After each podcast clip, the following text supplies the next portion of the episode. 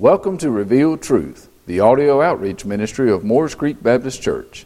I am Pastor Roger Barnes, and I invite you now to join me as we open the Bible, God's revealed truth. God put together this particular passage. We're only going to cover one verse, but it's so immense, it's so important in the life of the church, and therefore your life individually as a Christian. I feel like you need this message because I did in one complete piece. One piece that you can look at that should change your worship of God, should change your relationship with those around you, and should change your view of who you are in Christ.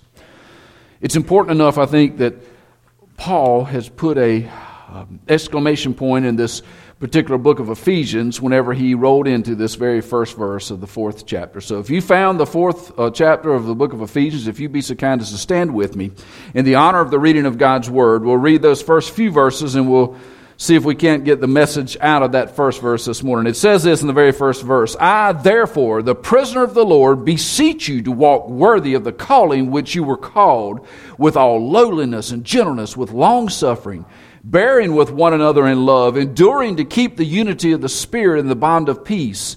There is one body, there is one Spirit, just as you were called in one hope of your calling, one Lord, one faith, one baptism, one God and Father of all, who is above all, through all, and in you all. God, this morning we have read your word. I ask that you do this now, that you focus our attention upon you. You keep me, Father, focused on the message that you have given me this morning, that you work hastily through this message, but that you work in such a way that it grips our heart. This morning, Father, let us be different when we leave this place.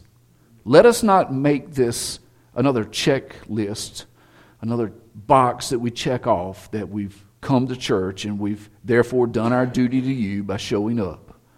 Let us this morning seek to be different. For you call us to be more like your son Jesus.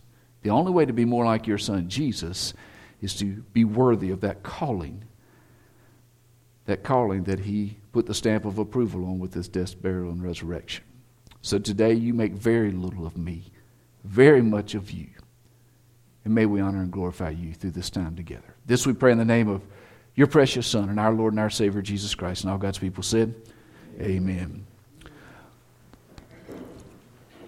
Chapter 4 starts off talking to us about the walk. And if you've been with us the last few weeks, you've realized to look at that walk. We went back to Psalms chapter 1, Psalm chapter 1, and we looked at that walk. And if you remember what Psalm chapter 1 told us, it told us where we were to walk and where we were not to walk. We were to not hang out with the sinners. We were to walk in righteousness. It told us how we are to walk and the results. It said that if we stayed focused on the word, that the result of that is we would be like a tree planted by the waters. Our fruit would be good. Our leaves would never, never wither. It said that the ungodly walked different than us, if you remember. And because of that difference in the walk, they would not be part of the congregation. They would not stand before Jesus at the judgment. They would kneel at his feet and be judged for what they did with this Jesus. It goes on to say that the Lord knows the way of the righteous, and he also knows that the ungodly will perish. So Paul starts off this fourth chapter of the book of Ephesians, chapter that starts the separation between the doctrine of what it means to be a Christian and what God's done for you, and then the practice of, of putting that doctrine into action. In this, this particular hinge point, this first verse here, he steps in and he says there's going to be this walk. And Paul actually gives us four characteristics in this very first verse. Four characteristics in the very first verse that are associated with our calling, that that give us this calling, and it's associated with that walk that we're to have. And we're going to try to get all four of those, those points in this morning. And I find it very interesting that he starts off, and the smallest of words are used in the greatest of importance within this very first verse. And he starts off and tells us that, that this calling that he's talking about is a very logical call. He tells us that when he uses the one word at the very beginning of this verse it says, therefore. I've told you a dozen times, anytime you see the word therefore, you stop and ask yourself, what is therefore? Therefore, therefore is there to connect the first three verses, or first three chapters to the next three chapters of the book of Ephesians. He's given us this whole doctrinal uh, outlook, this whole doctrine of who God is in the first three chapters. Very briefly, he told us that, they were, that we were redeemed of Christ, that we were chosen by God before the foundation of the world, that our forgiveness of our sins came through the blood that flowed from Jesus' body, that we're forgiving and, and, and that we're given the riches according to uh, His grace. That by grace you've been saved through faith, not that of yourself, not of any works that you have done. He's told us that there's not enough work that we could do to save ourselves. He's told us that Jesus has given us peace with God. Him coming and dying for our sins has given us peace with God. He's told us that we are fellow citizens of the household of God. We're no longer strangers. We're no longer outside. We're part of that household. He's gone on to say that we are the church, and the church's purpose is to glorify God. Three chapters, he's gone through that in great detail. Now, Paul is going to tell us how we're going to live that out. He says, therefore, or you could say, with that in mind, would be a, another way to say it. It is our duty to live differently. Our life should look different than it did before we met Jesus. Our life should look different from those that are ungodly. There should be a difference in us that can be seen visibly. And Paul's going to go on to tell us that. He says, because of our position in Christ, the doctrine, because of our position in Christ, our behavior should change. He says, because of the principle of God's saving grace, our practice should become holy. Our life should become holy. To Paul, the call that came from God out of that doctrine was very logical. And it should be to us. We should look at those first three chapters of Ephesians and say, logically, by what Paul was telling us from God, logically, it should call us to be different. Sadly enough, in our church, there's no longer a call to be different. There's a call to be inclusive. There's a call to make the inside of our church look welcoming to those on the outside of our church. It's not what Paul tells us. Paul says we're to be different. In fact, he tells us we're to be so different that the world notices. Is our church logically following the first three chapters of the book of Ephesians. Logically, when people see our doctrine, are they see in those first three chapters? Because when people see how you live, they're seeing your doctrine. They're seeing what you believe. You can't hide it. You can't be in a closet and believe one thing and live a different way, and the world see what's in the closet. The world's going to see how you live. And what Paul's saying here is that this calling is very logical. For us, with the brains that God has given us, we do about everything we do from a logical standpoint. We understand that we've been given the, the wisdom, the knowledge to be able to take things and make things out of it, or take things apart and fix it and put it back together, or work a job and, and take a problem and come to a resolution And we do that logically. Yet when we come to the Bible, we read it and we say, Yeah, Paul, there's three chapters there. I agree with you. That's great. And we walk away unchanged. The most unlogical thing that you could do is listen to what God has done for you and walk away the same.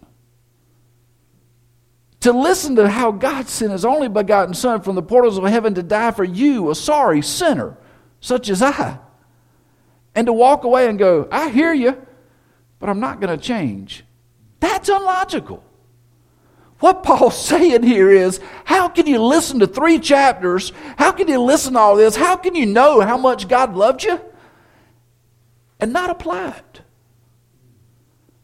It's that thing. If you want to, if you want to drive yourself crazy, do tomorrow the same thing that you do today and expect a different outcome. Because if you do the same thing over and over, you're going to get the same outcome. If you do it the same way, you're going to get the same results. The only way to get the other results is to do things different. And what Paul said is he said, I'm going to lay it out for you. For three chapters, I'm going to tell you everything that God did for you. And then he comes in here and says, Therefore, now that you know that, now that we agree this is what God's done, things have got to change. So that calling is logical. But you know, not only is that calling logical for Paul, The second point, the second thing is that calling is a living call. And it's interesting because many of us want to talk about God. We want to talk about what God's done. We want to talk about what God has told us to do, but we refuse to do it. we, we know what He said. We know that we're supposed to love people of all race and all color. Yet when I look around, it doesn't show. We know that we're supposed to love those who don't love us. We're supposed to take in and, and share the gospel to those who live ungodly. Yet when I look around, I don't see where we've drug anybody into church, invited anybody into church that doesn't look just like us. We walk through the world and see those that are lost, and because they look so lost, we leave them lost. But Paul said here that this calling is not only a logical call, but it's a living call that has to show up in your life. How does he tell us that? He uses this phrase that he used back in chapter 3. He says, I, the prisoner of the Lord. If you remember, whenever we were back in chapter 3, we talked about that prisoner. He said in chapter 3 that he was not a prisoner of the Jews who were against him. He was not a prisoner of the Romans who were locking him up and beating him. He was not even a prisoner of those crazy, ridiculous ideas that he had instead of listening to God, like going to a town that he knew that he would be beaten and imprisoned in. He chose to go when God wasn't telling him, but he knew that wasn't what had him in prison. What Paul realized put him in prison was Jesus. What he realized that his prison experience was all about Jesus. That's why he says prisoner of the Lord. See, Paul considered himself this prisoner of Jesus Christ and Jesus Christ alone. He had been taken hostage by the gospel. If you remember over in Philippians, Philippians chapter 3, Philippians chapter 3. We're going to hustle through the Bible today, so I hope you got your fingers warmed up. But Philippians chapter 3, verse 12, it says this Not that I have already attained or am already perfected, but I press on that I may lay hold of that for which Christ Jesus has laid hold of me. See, when Paul thought about salvation, Paul didn't think about finding this Jesus. He didn't think about going out and saying, you know what, I'm going to find this Jesus. I got news for you, church. Jesus ain't lost. You're not looking for Jesus, Jesus is looking for you. See, when you were found, it wasn't because you wanted Jesus, it was because Jesus wanted you. What Paul realized is his salvation didn't come from his desire to be with God. His salvation come from God's desire for him to be in his presence. Jesus laid hold of Paul, and Paul never forgot it. Paul said, Though I'm locked up in prison, though I'm beaten, though I've practically been murdered, I'm here because Jesus laid a hold of me. See, when you look at your walk that way, the world ain't so bad. You see, Paul realized that he was a prisoner of Jesus Christ, and he said that there in Philippians chapter 3. Paul knew that this call from God, this holding on, this, this latching on that Jesus had done to his life, should lead him to a life that glorifies God. If you look with me back at 1 Corinthians, 1 Corinthians chapter 1.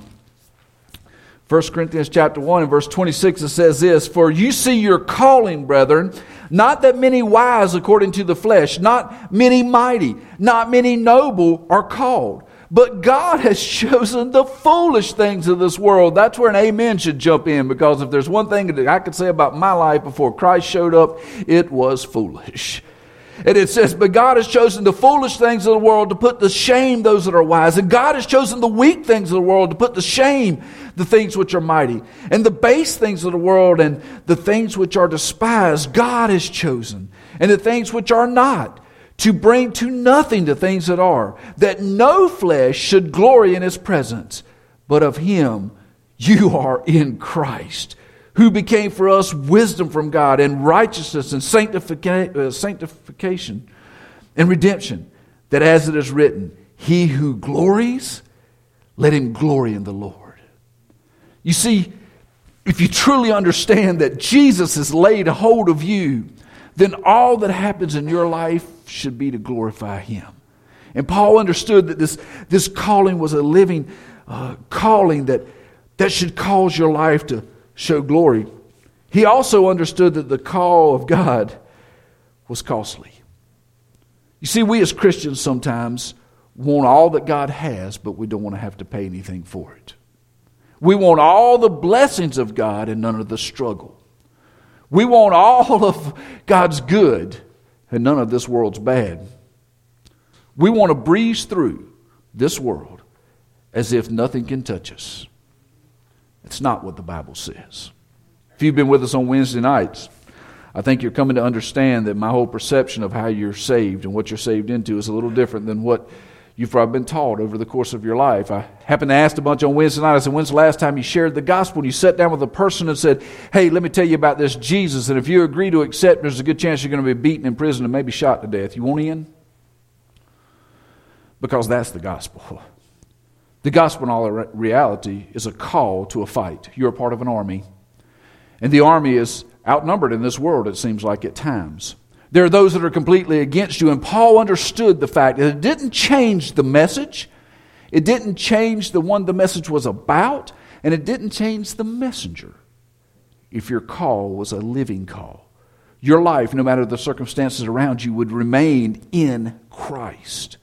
And he said there that it is, is this call that could be very costly. Second Corinthians, matter of fact, says it as plainly as it can be said, I believe. Second Corinthians chapter 11 2 Corinthians chapter 11 verse 22 says this, Are they Hebrews? He says, So am I. Are they Israelites? Guess what? So am I. Are they the seed of Abraham? Yep, I am too. Are they ministers of Christ? He says, I'm going to speak as a fool. I'm even more. He says, In labors I'm more abundant, in stripes above measure, in prison more frequently, in deaths often. From the Jews, five times I received 40 stripes minus one. Three times I was beaten with rods. Once I was stoned. Three times I was shipwrecked. A night and a day I've been in the deep. In journeys often. In perils of water. In perils of robbers. In perils of my own countrymen. In perils of the Gentiles. In perils in the city. In perils in the wilderness. In perils in the sea. In perils among false brethren. In weariness and toil in sleeplessness often, in hunger and thirst, in fastings often, in cold and nakedness. You got anything to complain about, Christian? Did you see the list?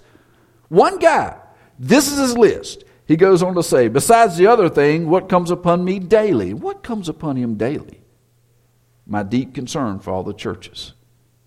He puts in the list of the things that are challenges for him, like being beaten, stoned, imprisoned, his concern for the churches. He says it comes upon me daily. He's concerned for the churches. Verse 29 Who is weak? And I'm not weak? Who is made to stumble? And I do not burn with indignation. He goes on to say, If I must boast, I will boast in the things which concern my infirmity.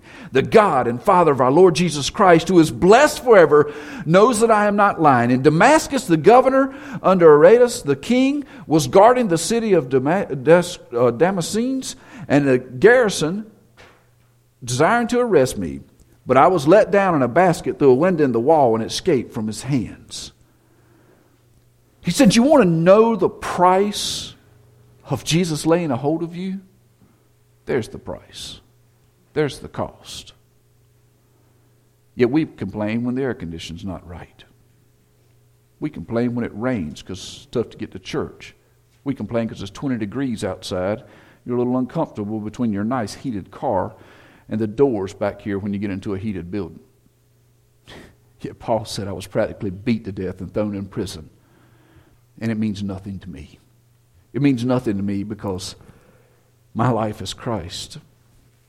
See, Paul expected that the call of God would lead to this consecrated life.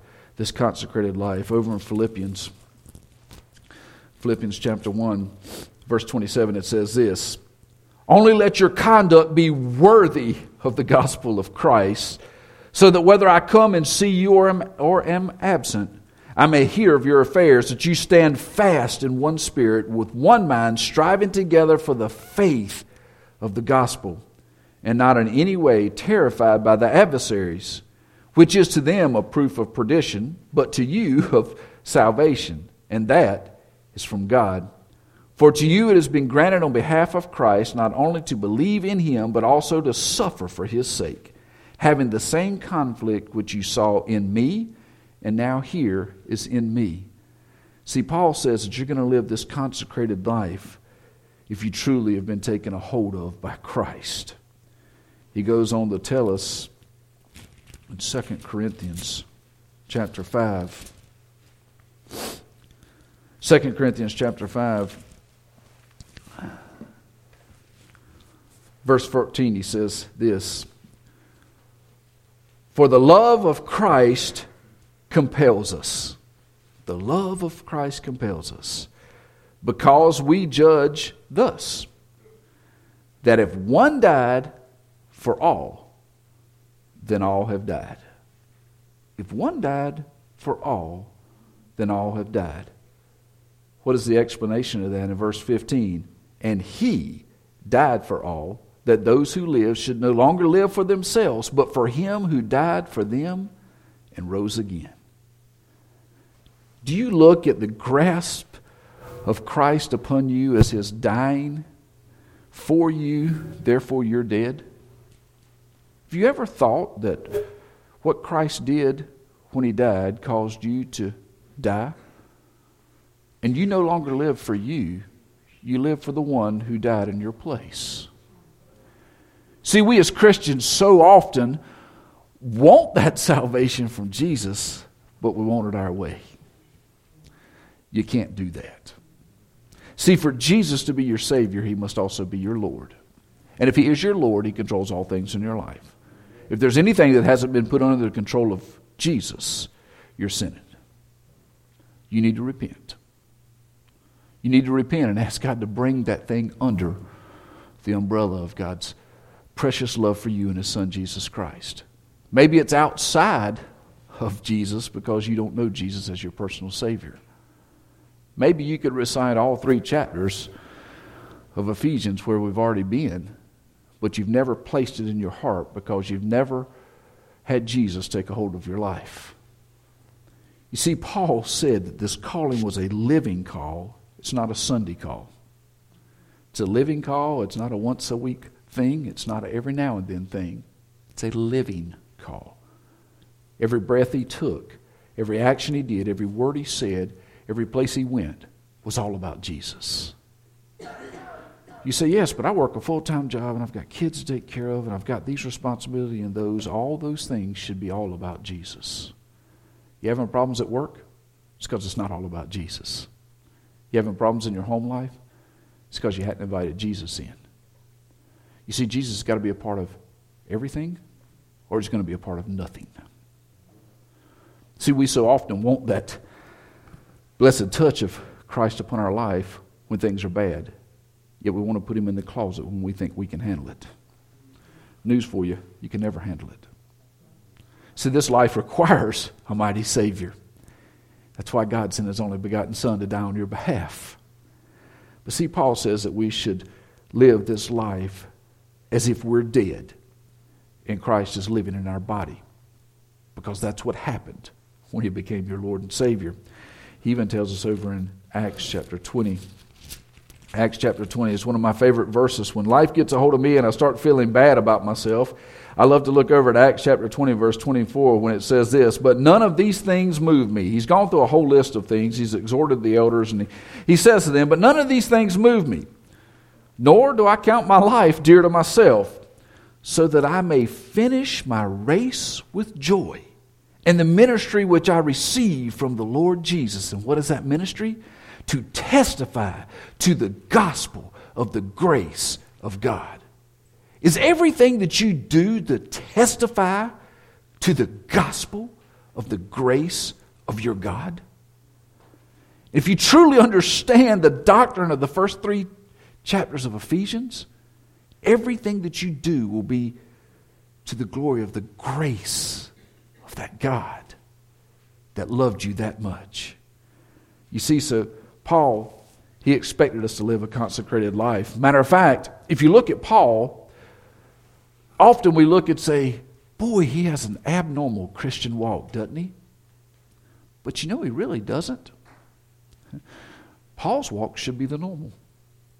See, Paul's walk should be our normal Christian walk. We're not to take Jesus and add him to our life. So many of us say, you know what? Sure would be nice to have a little bit of Jesus in my life. We try to take the life that we're living and see how we can fit Jesus in. We try to see how we can let him take over these certain things within our life that we can't seem to handle. Yet, all the things that we like and all the things that we think we can take care of, we don't want Jesus to be anywhere near them. How do I know? I guarantee you, if we could dump truth serum in you somehow and get you to get up and tell me the things you did yesterday, the same things you did yesterday that you have done days before, I would almost bet you that 50% of those things had nothing to do with Jesus. Even if they looked like from the outside they had something to do with Jesus, they were done from selfish motives, so therefore had nothing to do with Jesus. See, we don't like to be honest with ourselves. Do you? you really don't. Do you really stop every now and then and go, you know what? I got to take an inventory of why I'm doing the things I'm doing. I've got to stop and really take an inventory of how I'm showing Jesus to the world. Do you ever read through the Bible and when you're reading, you get so upset by what you just read because you just saw it paint a picture of how ungodly you are that you fall on your face before God and beg for His forgiveness? When's the last time that you fell before your God and said, God, I have no idea why you would be willing to forgive me of this in my life, but would you?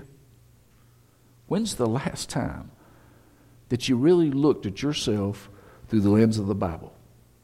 When's the last time that you said, if God has really sent Jesus to take a hold of me, I'm not real good example of what it means to be held on to by Jesus. You see, we're afraid somebody, our neighbor, our friend sitting in the pew, our Sunday school teacher, the pastor, we're afraid somebody's going to see us asking God for forgiveness.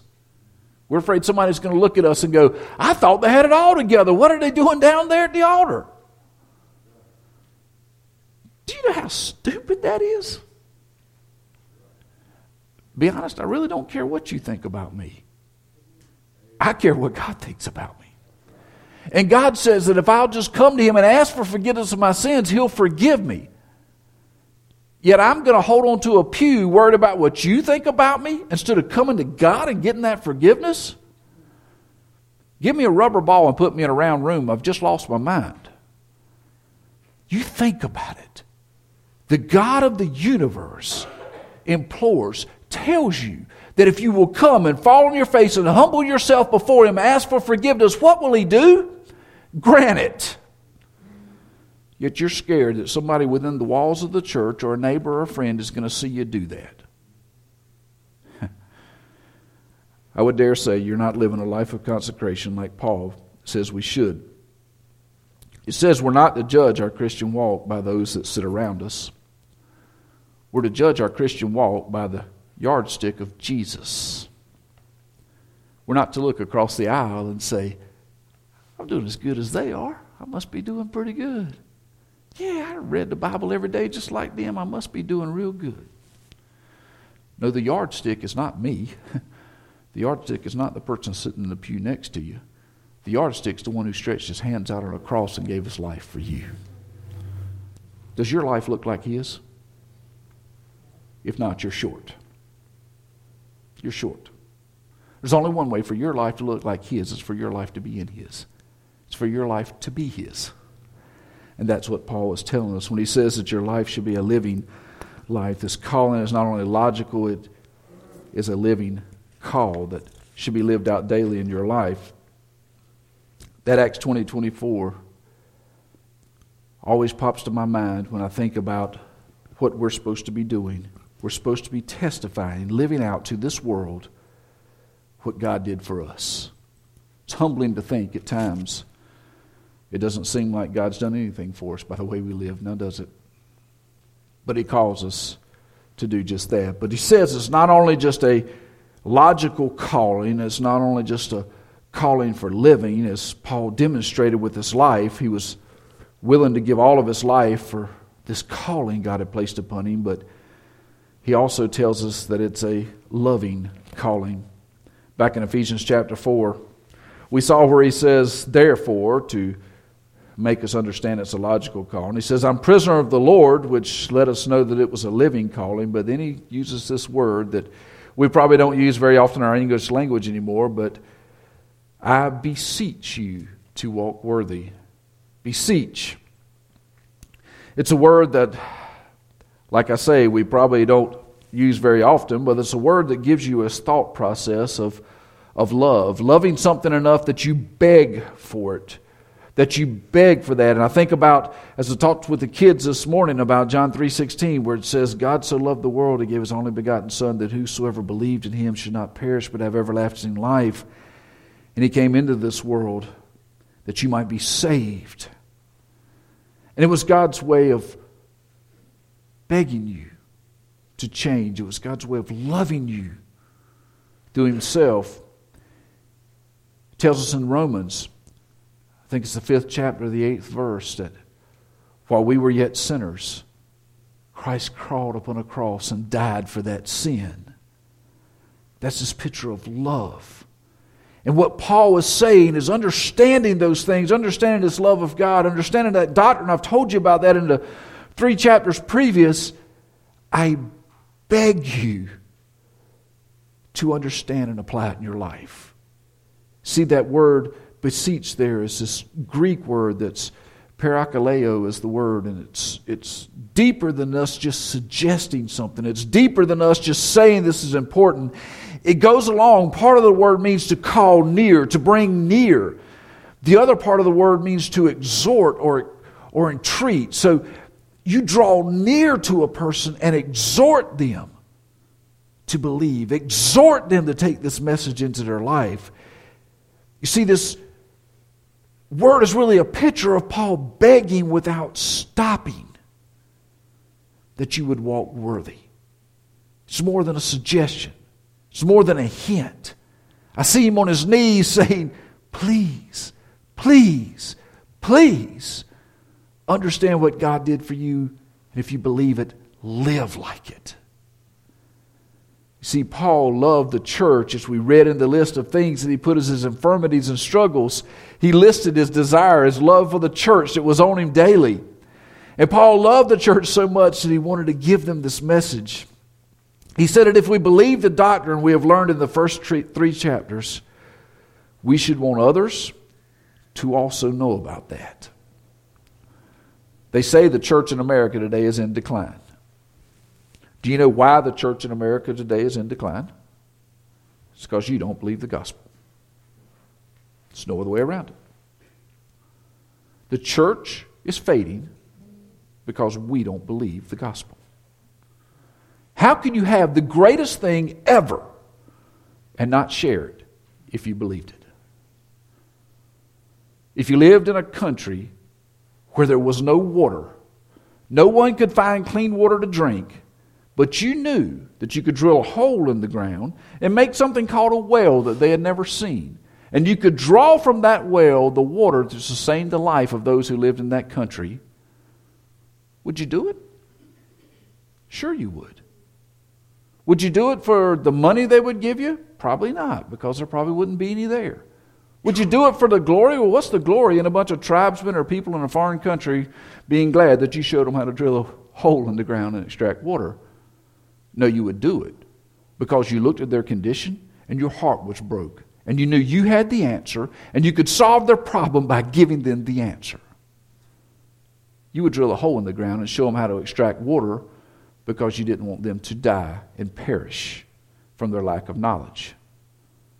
With that said, I ask you, why is your neighbor dying and going to a place called hell when you know how to drill a hole in the ground and extract the water that is the living water that will give them life? You see, Paul, out of love for the church and for the people, said, I beseech you to take this message to the world. You don't do it with your mouth, you do it with your life. See, we should, with everything that we are, beg everyone that we know to come to Jesus. We should, with every breath that we breathe, with every action that we take, share the good news of our Savior, Jesus Christ. See, Charles Spurgeon put it this way He said, If sinners be damned, at least let them leap to hell over our dead bodies. If they perish, let them perish with our arms wrapped around their knees, imploring them to stay. If hell must be filled, let it be filled in the teeth of our exertions. And let not one go unwarned and unprayed for. What was Spurgeon saying? If you really love Jesus, you'll love the lost. If you really love the lost, you'll tell them about Jesus. To not tell them about Jesus proves two things you don't love them, and you don't love Jesus. Why is the church in decline? Because we don't love Jesus. He gave his only son to die for you, to save you from a place called hell. You being here this morning is evidence you believe that. When's the last time you told somebody about that Jesus? You see, Paul says that this calling on our life is a logical calling, it's a call for living, and it's a call for loving. And the last point, it's a lofty call. It's a very lofty call that we've been given. We know that there in the first verse when he says, Walk worthy of the calling with which you were called. Walk worthy. What are we begging people to do? What is it that God is asking for us to do? What is this calling? I think first and foremost, what He's asking us to do and what He's asking us to share with others is that we live a life that is faithful. A life that is faithful. The word walk here is where we get that idea. See, he says walk, and nowhere does he say stop and rest. Nowhere does he say run. Nowhere does he say pause. Nowhere does he say jog. He says walk. He gives this idea of starting and continuing at a given pace.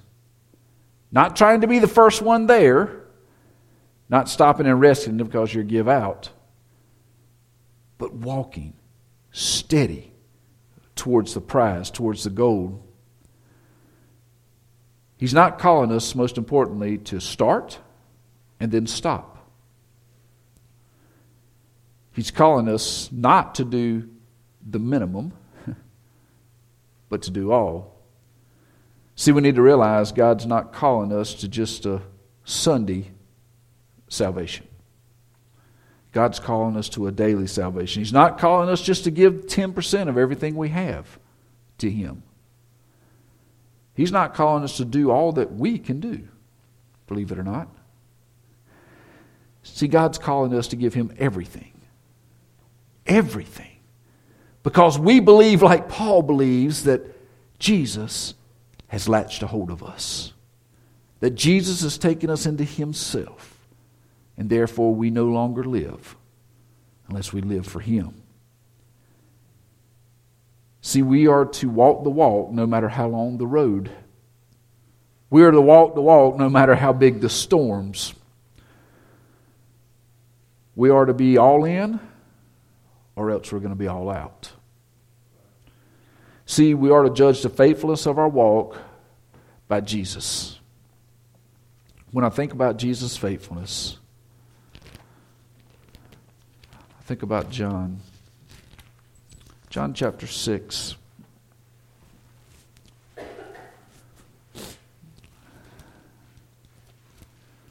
John chapter 6, he's gone through a message here with his disciples saying, I am the bread of life, in verse 35. He who comes to me shall never hunger, and he who believes in me shall never thirst. But I said that you, that you have seen me, and yet do not believe. All that the Father gives me will come to me. And the one who comes to me, I will by no means cast out. He says in verse 38 For I have come down from heaven to do whatever I want. Is that what your Bible said? I've come down to heaven to do what's best for those on earth. Is that what your Bible said? I've come down from heaven to make it easy on those living here. Is that what your Bible said? No, it says, I came down from heaven not to do my will, but to do the will of him who sent me. Jesus was fully God and fully man and humbled himself, was obedient to his Father. His only desire on the face of the earth, as always, is to do the will of the Father. Also, think about the end of his life. Luke 22 is one of those passages at the end of his life. It says in verse 41 And he has withdrawn himself from them about a stone's throw, and he knelt down and he prayed. You'll recognize this as being in the Garden of Gethsemane. And it says that he draws away and he falls down and prays. There's other places that prayed that it said that he prayed so earnestly that the sweat that fell from his brow was blood. That he prayed so earnestly to his father that he sweat blood. And it says here that in verse 42, he was saying as he prayed, Father, if, is, if it is your will, you take this cup from me. What was the cup? It's death. He says, But nevertheless, not my will, but yours be done. He said, Father, if there's any way possible, I really don't want to do this. In my human form, I don't want to suffer. In my human form, it's more than I can stand. And you know, it wasn't even the death that was the problem. It was the fact that he knew that he was about to take your sin and mine upon his body, and for the first time ever in all of eternity, he would be separated from his Father. We know that because the sky went dark. God turned his back on him on the cross because it was covered in sin, and God couldn't be in the presence of sin. He knew that he was about to, for the first time, be out of fellowship with his Father, ever so brief as it may be. And it was more than he could stand. But he said, I'll do it if it's your will. Does he tell us that same thing? I think it's Luke chapter 11. Yes, as a matter of fact, it is. You find it in all the Gospels, but Luke chapter 11, here and in Matthew, it gives this. It says in verse 2, right after he's been asked, Would you teach us how to pray? He says this to them When you pray, say, Our Father in heaven, hallowed be your name. In other words, wonderful is your name, blessed is your name, you are God. He says, Your kingdom come. And he says, Your will be done on earth as it is in heaven. When's the last time you fell down on your face before God and said, God, your will be done on this earth as it is in heaven, even if it means sending me to a cross, having me beaten, locking me away in prison, having my friends think there's something weird about me because I'm so into Jesus. Having people in the church look at me when I get up and go to the altar and say, Wonder what they did. When are you going to be willing to humble yourself before God and say, God, it's all about you. Let your will be done. Thank you for joining us here at Revealed Truth. I would like to personally invite you to visit with us at Morris Creek Baptist Church. We're located at 3107 Union Chapel Road in Curry, North Carolina. Our Sunday school starts at 10 o'clock on Sunday mornings and is followed at 11 o'clock with our Sunday morning worship service. We also have a time of prayer and Bible study on Wednesday evenings at 7 o'clock. We look forward to seeing you soon.